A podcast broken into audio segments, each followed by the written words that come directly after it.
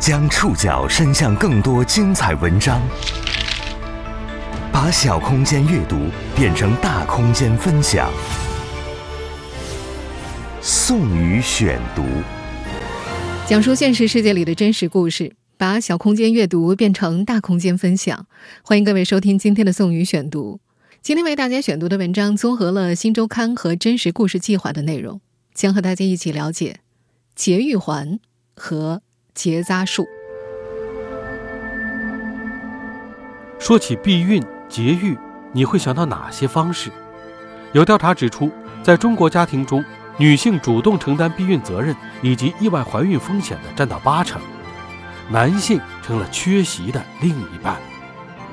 我们今天要来认识一些普通年轻人，他们中有些是年轻女孩，在偶然了解到节育环给女性带来的种种伤害，以及母亲一代难以言说的痛苦后，选择带着妈妈去取环；他们中还有少数已婚男性，在充分了解避孕责任和男性节育手术的较低危险系数后，选择结扎输精管避孕。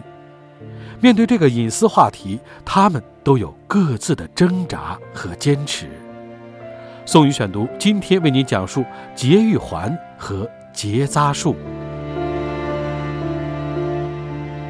在一些年轻人的印象里，“节育环”这个词汇颇有年代感，好像和自己的生活没什么关系。但从二零二零年夏季开始，一系列与节育环相关的主题展览与科普活动，把上一代女性节育环的问题带入了公共视线。更多年轻的女孩子们才猛然发现，本以为遥远的金属环，至今仍然留在自己母亲的体内，留在那个曾经孕育自己的子宫里。二零二零年夏天，八零后艺术家周文静的作品。女人系列节育环曾经在北京等大城市以及网络世界里引发过热烈的讨论。周文静搜集了三百多种历史上真实存在过的节育环形态，用铜线按照一比一的比例复原出了它们的形状，把它们整齐地排列在一起，嵌在一块蓝丝绒墙面上。作为展品展出的时候，这些形态各异的节育环看起来精致又美丽，它们在灯光下熠熠生辉。可当知道它们的作用之后，这些展品就透露出残忍的意味。节育环又被叫做宫内节育器，顾名思义就是用来避孕的。它的作用原理其实很简单：这些体积并不大的异物会通过不断刮擦子宫壁的方式，刺激子宫内膜产生炎症反应，从而阻碍受精卵着床，达到避孕的目的。在上世纪八十年代之后的中国，节育环。曾经是广泛倡导的避孕手段。中国卫生统计年鉴二零一零显示，一九八零年到二零零九年，我国女性共使用宫内节育器两点八六亿次。世界卫生组织的数据显示，全世界佩戴节育环的女性当中，有三分之二都在中国。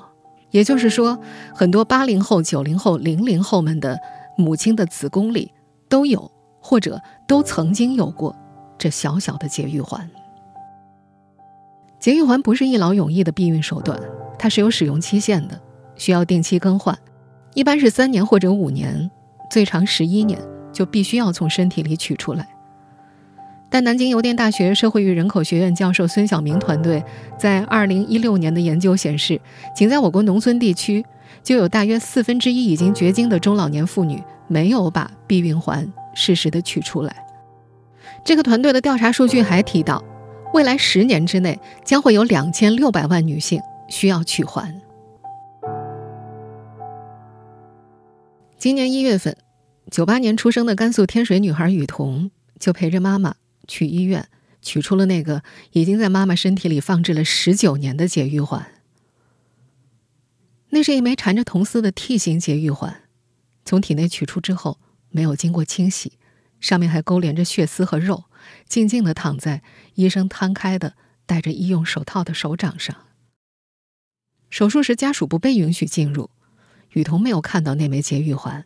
后来，妈妈对他讲述了在手术室里所感受到的一切。先是做消毒，之后，医护人员把阴道扩开，用探针确认节育环的位置。之后，医生取了一个二十多厘米长的取环钩，深入妈妈的子宫宫腔之内。妈妈说，她能够感受到，医生应该是小心尝试变换了好几次角度，之后节育环被曲环沟顶部的长圆形卡住，勾离了妈妈的身体。因为节育环已经在身体里放了十九年了，它的一端已经勾进了周围的肌肉组织里，和子宫内壁粘连在一起，医生只能硬生生的往外拽。一团息肉在取环的过程当中，从妈妈的子宫里被拽了出来。等在手术室外的雨桐看到了那团息肉，医生把它装在一个小小的玻璃瓶里，吩咐雨桐拿到病理科去做检验。从妇产科手术室去往病理科的路上，雨桐端详着那小小玻璃瓶里装着的东西，看着那团浸泡在白色药水当中。带着血丝的息肉，他猛然领会了那是什么，这是从妈妈的子宫里刮出来的。有调研表明，佩戴节育环的女性绝经超过两年之后，节育环取出时出现困难的情况的比例达到百分之四十三点九，而接受调研的女性当中，绝经不满两年的有百分之九十六点一顺利完成了节育环的取出手术。如果节育环长到肉里发生嵌顿，取出的时候还会有大出血的风险。一月那天，手术结束之后，雨桐陪着妈妈在休息室里小憩，妈妈的脸上血色尽退。妈，疼吗？妈妈虚弱到没有力气说话，轻轻握着雨桐的手，疼。良久之后又说：“跟生你的时候。”差不多疼。从医院步行回家，平均不过六分钟的路程。那天母女俩走了二十多分钟。手术之后整整四天，除了吃饭、上厕所，妈妈几乎没有下过床。雨桐妈妈有过反复待摘节育环的经历。一九九八年，生下雨桐不久，第一次上环之后。由于宫颈形态和节育环的形状不适配，造成雨桐妈妈非经期大量出血，不得已取掉了环。之后，妈妈又经历了意外怀孕和强制流产。2002年，第二次戴上了节育环。她经常会出现各种各样的妇科炎症，但这始终是一种无法言说的病痛，丈夫没法理解，又不至于向孩子诉苦。妈妈就这样硬熬着。雨桐妈妈是护士，同科室的同事们聚在一块儿，也很少会聊起节育环。妈妈说，关于节育环的全部知识，她是偷偷问妇产科的同事才了解的。病榻上的妈妈告诉雨桐，即便是医生护士，也不是那么重视节育环。有些人是下意识逃避，还有的人，是真的忘记了。直到今天。还有很大一部分中国年轻女性使用节育环避孕，但绝大多数放环避孕的女性并不清楚节育环的运行机制和使用注意事项，直到更大隐患发生。宋宇选读继续播出：节育环和结扎术。中国卫生健康统计年鉴二零一九显示，二零一八年全国放环数量为一百八十四点二万个，只有三十四点七万个被取出。也就是说，仅仅这一年的时间，就有近一百五十万个环停留在中国女性的体内。然而，很多选择放环节育的女性，对于节育环的运行机制和使用注意事项一无所知。很多女性的家人也是等到子宫内的金属制品造成更大的安全隐患之后，才发现原来节育环的伤害居然有这么大。家住江苏宿迁的九零后姑娘小珍一家，就在二零二零年。和节育环这个隐患发生了更加激烈的冲突。今年九月十号，在一所幼儿园任园长的小珍妈妈去教育局送材料的路上出了车祸，妈妈被一辆高速行驶的电动车撞倒在路旁，当时只发现擦伤了小腿肚和手臂外侧。一家人都没料到这场小小的车祸还翻起了一个意外余浪。车祸后连着好几晚，妈妈都觉得肚子疼。一直发展到没法忍受的地步，一家人开始担心是不是撞车伤及了内脏啊？妈妈特地去了医院，拍片、检查，诊断结果是肾盂积水。专家医生看了片子，告诉小珍妈妈，引发肾盂积水的原因还需要探查，但治疗方案很可能要把肾摘掉一个。妈妈的面容，肉眼可见的憔悴了下去。两天内做了三次检查，医生问小珍妈妈：“你有没有戴过环啊？”得到肯定的答案之后，医生确认是节育环穿破子宫腔，移位到了腹腔，划伤了肾脏，造成了肾盂积水。二零二零年九月三十号，小珍妈妈的右侧腹部被开了一条五厘米长的切口，之后游走在母亲腹腔之内的节育环被医生取了出来。术后好多天。一直在女儿面前都很坚强的小珍妈妈，经常背对着女儿，侧卧着蜷缩在病床上缓解疼痛。看着母亲的背影，小珍好几次难受的有想哭的冲动。因为这次手术，小珍第一次和妈妈聊起了节育环。过去这些年，小珍妈妈也有过反复取环代环的经历。二零零八年，小珍妈妈。曾在家附近的简易小诊所里偷偷取掉了生完小珍之后放置的节育环。取环是为了生个男孩。从小，小珍就知道自己的性别可能不让家人满意。他听妈妈说，得知生的是女孩之后，父亲愤怒地推倒了停在医院门口的一排自行车。小时候吃饭的时候、看电视的时候，很多个非常寻常的时候，爷爷奶奶会突然失落，继而感伤的对小珍说一句：“哎，要是你是男孩就好了。”也是在长大之后，小珍才开始慢慢思索：作为孩子，自己感受到的尚且是长辈的冷漠，而妈妈究竟承受了怎样的冷眼和委屈，才会那么想要一个男孩呢？二零零八年那次取环之后，小珍妈妈如愿怀上了个男孩，但两个月之后孩子意外流产了，妈妈躲在隔壁县的亲戚家住了一个月，回来之后不久，上环了。二零一三年再次取掉了环，安全生下第二个女儿之后，妈妈第三次戴上了节育环，而那个节育环一直到二零二零年才在手术中被取了出来。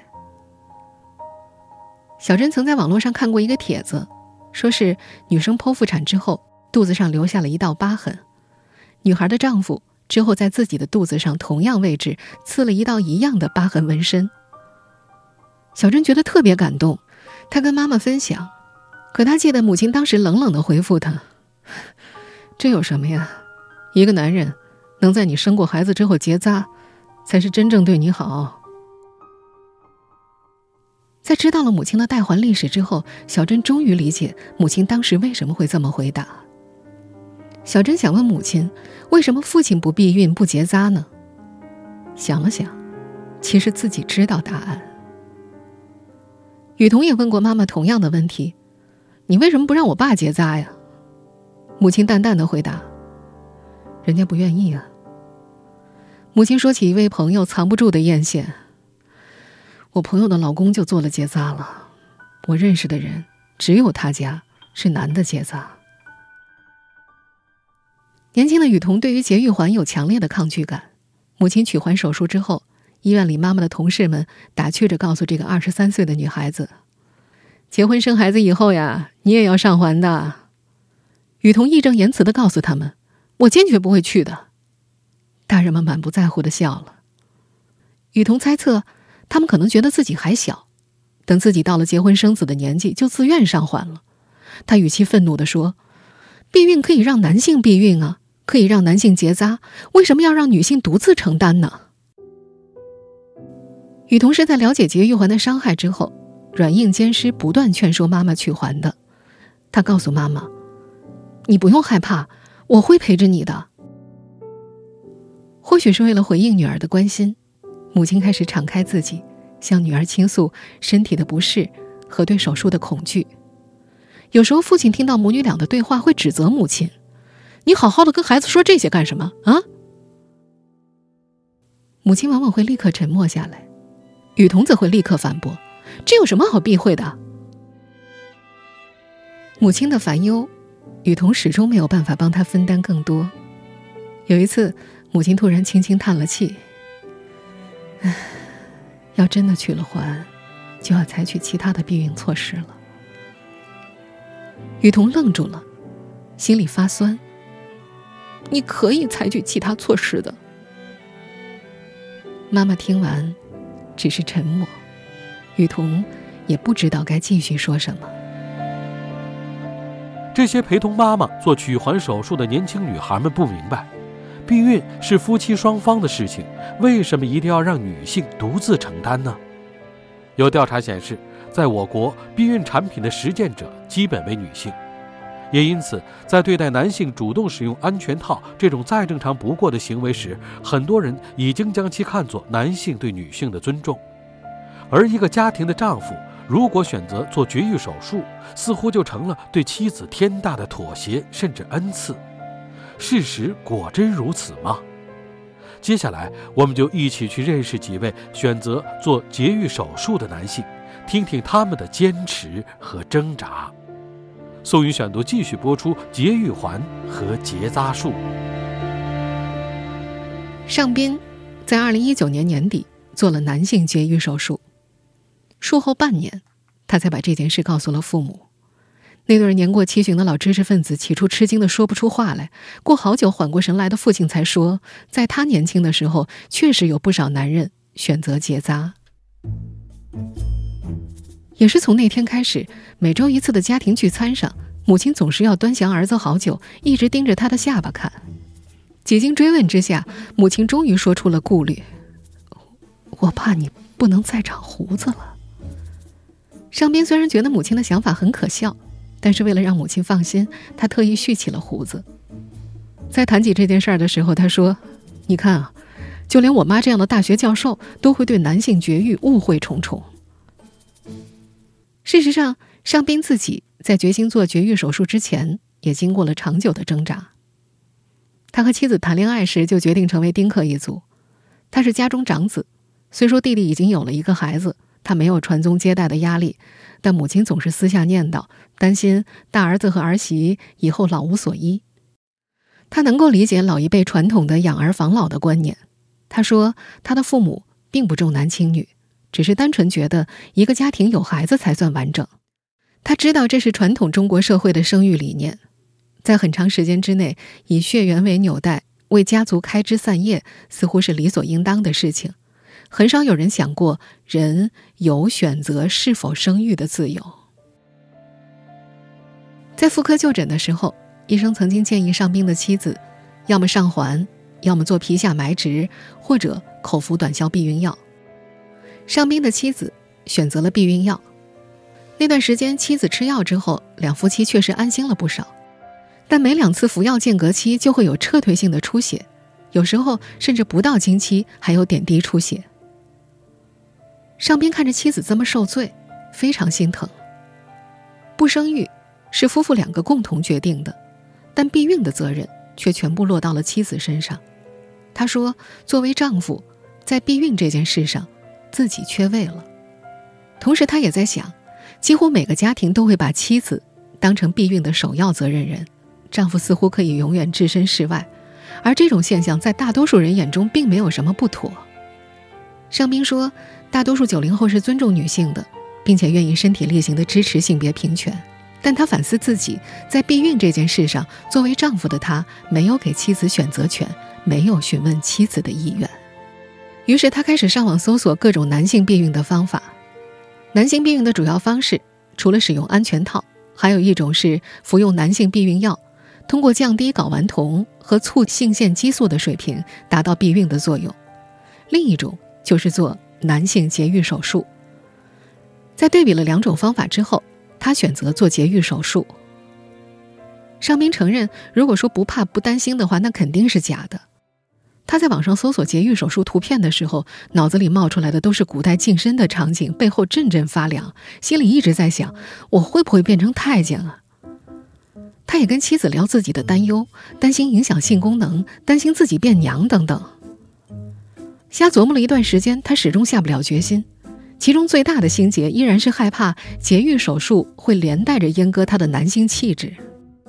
回头想想，尚斌觉得自己在绝育手术这件事儿上最明智的决定，就是没有提前告诉母亲，否则一场可以预料的狂风暴雨会席卷整个家庭。他觉得先斩后奏绝对是明智之举。手术前的担惊受怕和重重误区，自己都消化了，把手术搞明白了。如果当时背负着母亲的压力，他无法确定自己是否还有勇气去结扎。结婚十年的刘宇，在做节育手术时面对的挣扎与困惑，几乎全部来自提前知晓的父母和家人的阻挠。这些选择做节育手术的男性们几乎都发现，那些阻挠的声音只有一小部分来自对手术安全性的担忧，更多反对的声音几乎都坚定地认为这事关男性尊严。宋宇选读继续播出：节育环和结扎术。刘宇和妻子有两个孩子，大女儿八岁，小女儿三岁，两个女儿都是有计划怀孕。夫妻俩只有一次没有做安全措施，就出了意外。那次意外妊娠发生在小女儿一岁两个月的时候，因为当时孕周很小，医生建议药流。刘宇的妻子吃过药之后，还是断断续续的出血、肚子疼。去医院拍过 B 超之后，医生建议清宫。心疼妻子的刘宇很自责，加上他们已经生了两个孩子，基本没有再生育的需求。之前刘宇就想过做绝育手术，这次意外。终于让他下定了决心。有次和远在家乡的父母视频的时候，刘宇聊着生活近况，汇报妻子身体复原的情况，顺嘴提到自己打算做绝育。急脾气的母亲大吼：“你敢！”父亲的脸也瞬间拉得老长。那段时间，为了阻止儿子做绝育手术，母亲每天给儿子打电话，威逼利诱全都用上了。父亲干脆跟他说：“你要是做节育手术，你就等于不认祖宗。”父母强力反对的气势让他非常犹豫。从小听话的他不敢违抗父母，也不希望因此伤了父母的心。后来，刘宇瞒着妻子，特地请假回了趟老家。父母为他准备了一场特殊的家宴，爷爷、大伯、三叔还有两个姑姑悉数出席，目的很明确：全家人给他施压，让他放弃节育的想法。刘宇觉得尴尬，也很愤怒。这避孕节育是很私人的事情啊，与生育一样，这是个人选择，是成年人的基本权利。那顿饭吃的特别漫长，他的脑袋一直嗡嗡响。他看着母亲不停的抹眼泪，所有人都在指责他：“你自私，断子绝孙，对不起祖宗，你怕老婆，你不是男人。”最好笑的是，饭后三叔神神秘秘的跟他说：“你知道吗？”我们村里的那个谁谁谁，还有邻村的那个某某某，做了节育手术之后，就过不成夫妻生活了，在老婆面前头都抬不起来。刘宇的两个姑姑甚至认定是刘宇的妻子妻管严，刘宇是个窝囊废，并把怒气对准了他的妻子。他起初还耐心的给家人解释，我已经咨询过泌尿外科和男科专家了。男性节育手术在上世纪六十年代就在我国普遍推广，而且手术难度也不大，打上麻药之后大概一小时就能结束啊。但刘宇很快发现，包括父母在内的家人听到男性节育手术就第一时间出面阻拦的原因和手术的安全与否一点关系都没有，他们认为这件事儿事关男性尊严与香火延续。天津师范大学社会学教授王向贤在。为什么男扎能够成为一些国家的主要避孕方式？男性气质、国家和计划生育运动的互相构建一文当中提到，不愿结扎的男性大多认为男性结扎是地位低下的表现，结扎的男人不是真男人，不是纯爷们儿。几经沟通之后，刘宇尽力了，让家人改变对男性节育的错误看法几乎不可能，而他也在这场抗争当中顿悟：成年人。面对理所应当行使的权利的时候，有很多不自由和无奈。在回北京之前，刘宇跟父母说了句话：“不生，也是成年男人负责任的选择。”他不知道父母是否真的听懂了这句话，反正他下定决心，回到北京之后尽快预约手术。男性结扎，在今天依然是能够引发广泛讨论的社会新闻。一组少有人知的统计数据是，四十年前，男性做节育手术数量是今天的三十倍。为什么几十年后的今天，男性节育手术的数量却出现严重下滑？宋宇选读继续播出：节育环和结扎术。我们在前面提到的，选择在二零一九年年底做结扎手术的尚兵，在手术之前分别去两家医院进行咨询，医生的解读扫除了他的所有顾虑。女性节育方式，除了我们在前面提到的在子宫内放置节育环、皮下埋植或者口服短效避孕药之外，还有输卵管结扎术。但输卵管是位于腹腔之内的，手术操作非常复杂。如果未来有生育需求的话，可以重新连通输卵管，但是有造成宫外孕的风险。而有着一百二十年历史的男性结扎手术已经非常成熟了。男性节育手术是结扎输精管。只需要在阴囊上切开一个小口，剪断输精管并结扎。相比之下，男性结扎对身体伤害更小，恢复更快。医生告诉上兵，男性结扎仅仅是阻断精子排出，不会导致谣言所说的什么睾丸激素啊、雄性激素降低啊、男性特征减弱什么的。如果哪天后悔了，还可以做输精管复通手术，复通率是百分之九十以上。但国家卫健委的统计数据显示，过去五十年，女性节育手术超过九点八亿例，是男性节育手术的二十三倍；而四十年前，男性节育手术的数量则是今天的三十倍。为什么几十年后的今天，男性节育手术的数量却出现了如此严重的下滑呢？这或许是因为它与人们经常提到的男性气质发生了抵触，因为。认知以及主流社会文化，还是会觉得这个手术会让一个男性，呃，所谓的雄风、男性气质的一些部分去抹灭掉。我们现在听到的是，在今年一月十二号选择进行输精管结扎手术的二十四岁的未婚男性邱玲的自述录音。不久前，关于邱玲未婚结扎，曾经引发过一场公共话题大讨论。他找输精管啊，在阴囊里面开一个小口，然后从身体里面感知到那种声音，就很像剪布，在布上一下的感觉就是这样子。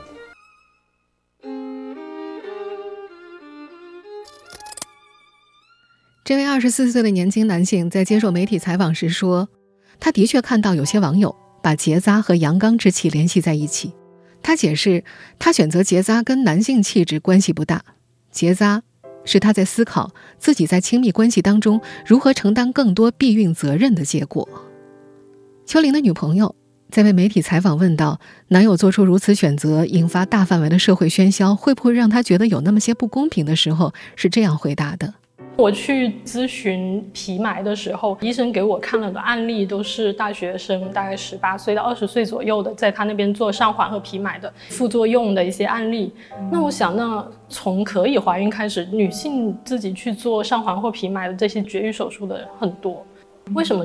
一个男性做完绝育手术之后会受到这么大的关注，当时跟他说我好气啊，就是选择去结扎也对，不结扎也对，然后就觉得嗯，有一种。嗯，好像是你如果不选择结扎，人家觉得哦应该的，你结扎就哇你好伟大，对对，就这种感觉。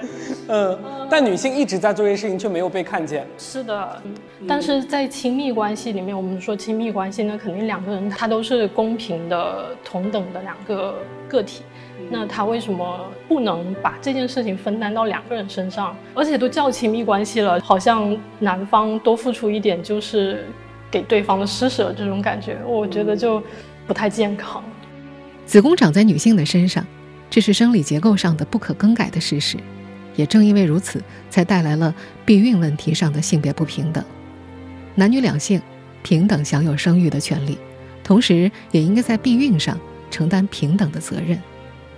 二十四岁的秋玲认同这种观点。他觉得男性只需坐享避孕的成果，从而规避了所有的风险，这对女性来说绝对不公平。显然，最终选择结扎的上宾刘宇和二十四岁的秋玲有着类似的思考。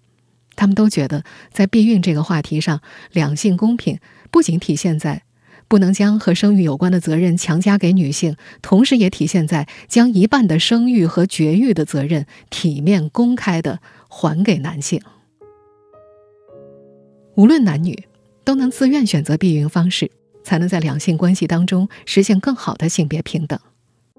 除了做结扎手术，男性避孕还有避孕药、避孕针以及最基本的使用安全套。但遗憾的是，这都难以让大多数的男性心甘情愿地选择长期节育。享受两性关系的欢愉，当然也要承担防止意外妊娠的责任。而在女性几乎承担了所有意外妊娠责任的当下，男性将其中至少一半的责任背在肩上，主动承担，互相达成理解，互相支持和体谅，这才是一个更加美好的社会。我是宋宇，感谢各位的收听。本期节目综合了《新周刊》和《真实故事计划》的内容。收听节目复播，您可以关注本节目的同名微信公众号“宋宇选读”。我们下期节目时间再见。